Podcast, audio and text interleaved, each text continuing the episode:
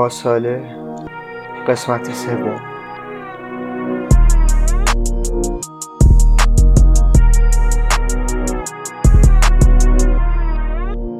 آدمیم دیگه، عادت میکنیم به همه چیز، حتی جنگ. عادت میکنیم که چشم ببندیم روی همسایگی و رفاقت و با هر چیزی که به دستمون رسید همدیگر رو از بین ببریم. چند سال بعدم سیاستمدارا برامون تصمیم دیگه‌ای بگیرن و میلیونی راه بیفتیم سمت همون همسایه‌ای که یه روز با بمب و موشک ازمون پذیرایی میکرد و امروز مرد و زن و بچه‌هاشون برامون غذا میارن و لباسامون رو میشورن. فقط این وسطون چیزی که از بین رفت بچگی ما بود که با صدای آژیر قرمز و چادر سیاه و کپن و کمبود گذشت. با سرکوف شنیدن از مدیر و معاون مدرسه که رزمندگان اسلام رو مدام توی سرمون میزدن و ما بدون اینکه بدونیم چرا سرشار از حس شرم و حقارت میشدیم که براشون کاری از دستمون بر نمیاد. فقط بلندتر شعارا رو تکرار میکردیم. چه میدونستیم چند سبا دیگه تعدادی از همونا نون به نرخ روزخور میشن و سوار گرده شهدا میشن که با دل و جونشون برای وطن جنگیدن. چه میدونستیم بچه‌هاشون میشن آقازاده و سفره انقلاب میشه سفره خصوصیشون. چه میدونستیم بچه جنوبی که بیشترین سختی و درد رو از جنگ متحمل شده هنوزم فقیره و حتی شاید تنها دلخوشیش خاطره حمام در وان خانه خرابه است، چون لااقل هنوز پدری بالای سرش بود که دستی به سرش بکشه. چه میدونستیم؟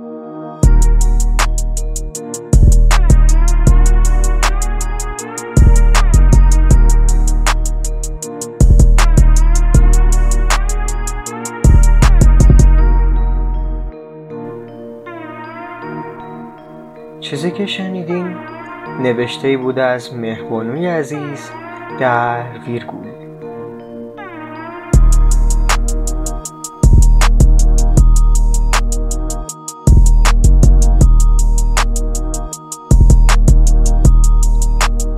توی این اپیزود قراره راجع به جنگ حرف بزنیم، واژه‌ای تاریکی که توی تمام زندگی و تاریخ بشر میشه پیداش کرد. جنگ چیز عجیبیه، همطور که مهربانو گفت. همون مردمی که بمب و موشک روی سر ملت ما میریختن حالا ما رو مهمون خونه هاشون میکنن، رخت و لباس هامون رو میشورن و غذاشون رو با ما تقسیم میکنن. جنگ چطوری همه چیز رو اینقدر تغییر میده؟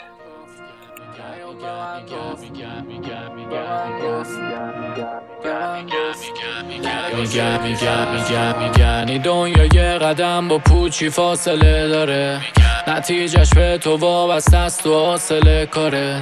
خوب میدونی حتی از زیرش وقتی در میری که رستگاری سخته، آره ولی نشدنی نیست. آدم ها میخوانم دیگر رو سر به نیست کنن، خودشون میشن خسته، میگم بسته میبارن، چون میدونی نمه که میشه آخر جنگ چی. هر با بشقابش خالی و رایت ترکش میخورن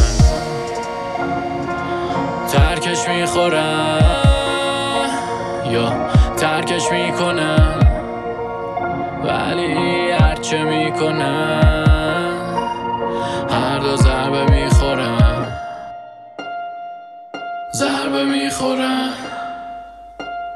هر دو ضربه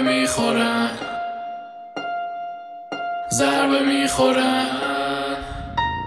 هر دو. بگو چه جو گوله میشکافه دل سنگو، بگو چه جو لشکری میتونه خاتمه بده جنگو.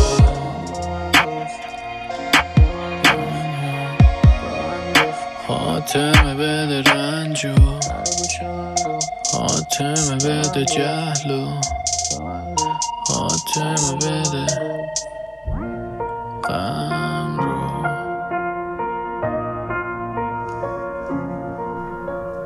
خب از دید عمومی جنگ یه جور درگیری سازمان یافته و مسلحانه است که معمولاً طولانیه و بین دولت‌ها، ملت‌ها یا گروه‌ها صورت میگیره. جنگ‌ها خشونت زیادی دارن، تابوهایی مثل ننگ آدمکشی رو برمی‌دارن یا حتی به افتخار تبدیلش می‌کنن، تلفات جانی و مالی سنگینی دارن و یه جور تروما، تراژدی برای ملت‌ها به جا می‌ذارن. افلاطون علت اصلی جنگ رو سرشت ذاتی انسان مبنی بر ابراز محبت به آشنایانش و ابراز خشم به بیگانگان میتونه. آیا ذاتی بودن جنگ توجیه برای مشروع بودن جنگه؟ و آیا هر چیزی توی ذات آدم باشه درسته؟ مثلا مرد سالاری که به صورت ذاتی توی تمام جوامع بشر دیده میشه. اخلاق کجاست؟ از دید نیچه آدما نیازی به اخلاق برای تشخیص خوب و بد ندارن. همه به ذات خودشون میدونن که دروغ گفتن بد هست و راستگویی خوب. تنها دلیل بودن اخلاق اینه که بشه خوب رو بد جلوه داد و بد رو خوب. اخلاق هست که میتونه کشتن رو توجیه کنه، ابزاری بشه برای متغیر کردن خیر و شر و توجیه کاری که اخلاقی نیستن.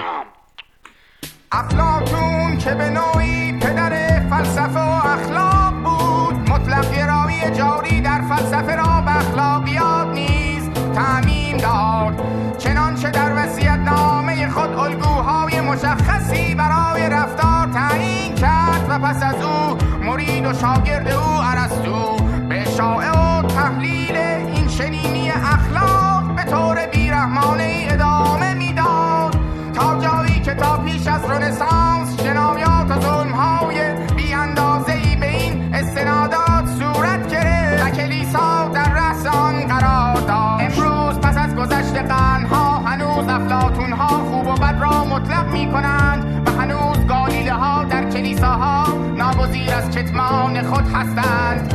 خواندم که هر رویدادی در دنیای فیزیک قبلا تصویری در دنیای ذهن بوده. خواندم که هر رویدادی در دنیای فیزیک قبلا تصویری در دنیای ذهن بوده.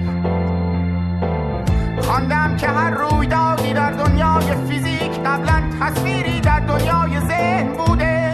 خوب که فکر کنیم خواهیم دید که خیلی از کارهای زشتی را که هرگز انجام ندادیم حداقل یک بار به آن فکر کردیم و در دنیای ذهن آنها را دیده ایم. یک سوال میپرسم، آیا گناه دیدن این صحنه ها کمتر از انجام دادن آنهاست؟ برای مثال اگر همین الان مجازات قضایی و عذاب وجدان و اخلاقیات و همچنین اعتقادات را از دنیا حذف کنیم و در رسانه ها اعلام کنیم که قتل آزاد است و هیچ گونه مجازات و نکوهشی متوجه قاتلان نیست، کسی بر روی این سیاره آوار زنده باقی خواهد ماند؟ آیا کسی زنده خواهد ماند؟ آیا کسی زنده خواهد ماند؟ آیا کسی زنده خواهد ماند؟ آیا کسی زنده خواهد ماند؟ هنرمندها هم مثل سایر مردم زیر نفوذ قوانین محیط و جامعه‌ای بودند که توی زندگی می‌کردند. علاوه بر اون باید پاسخگوی خواسته‌های سفارش‌دهنده‌هاشون یعنی پادشاه‌ها و اشراف‌زاده و ثروتمندان می‌بودند. سفارش‌دهنده‌ها هم که همیشه یا در حال دفاع از خاکشون یا حمله به خاک بقیه بودن، فقط از هنری استقبال می‌کردند که جنگ و جنگاوری رو ستایش کنه. این شیوه که معمولاً به تصویر کشیدن پادشاهان سوار بر اسب و شکوه سربازان وطن پرست بوده، همیشه گسترش داشته و احتمالاً تا زمانی که ملت‌ها برای برطرف کردن اختلافاتشون به جنگ متوسل میشن هم ادامه خواهد داشت. اما گروه دیگری از هنر برای تقبیح جنگ استفاده میکردن و نه تنها جنگ‌ها رو ستایش نمیکردن که چهره کریه و تلخی‌های بیشمارش رو به تصویر میکشیدن. کالوت، گویا و پیکاسو از معروف‌ترین هنرمندان این دسته هستند.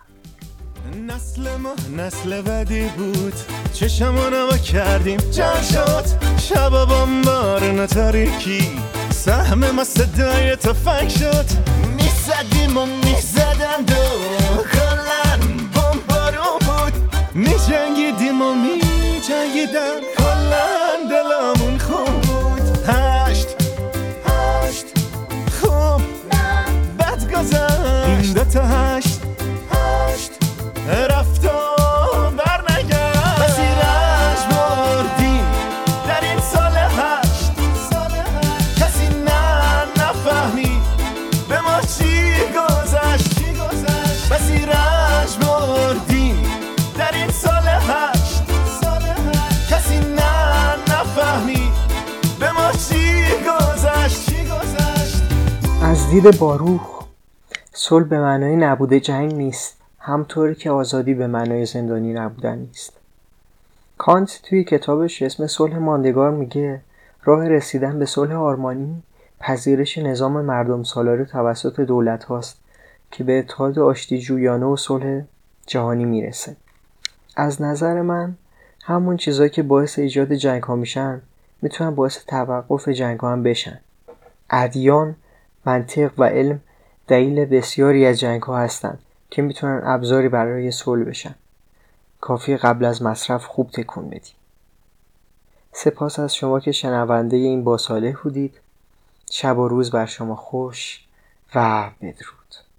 دو زن نگفته باقی سنوز در جهان جهل و جنگ جمعی جاری سنوز گرچه هر خفته این روزی و خواهد خواست خواب اکنون اما اکه خفته است ما نیست سنوز دو زن نگفته باقی سنوز در جهان جهل و جنگ جاری سنوز گرچه هر خفته ای روزی و خواهد خواست خواب اکنون اما که خفته است ما نیست هنوز.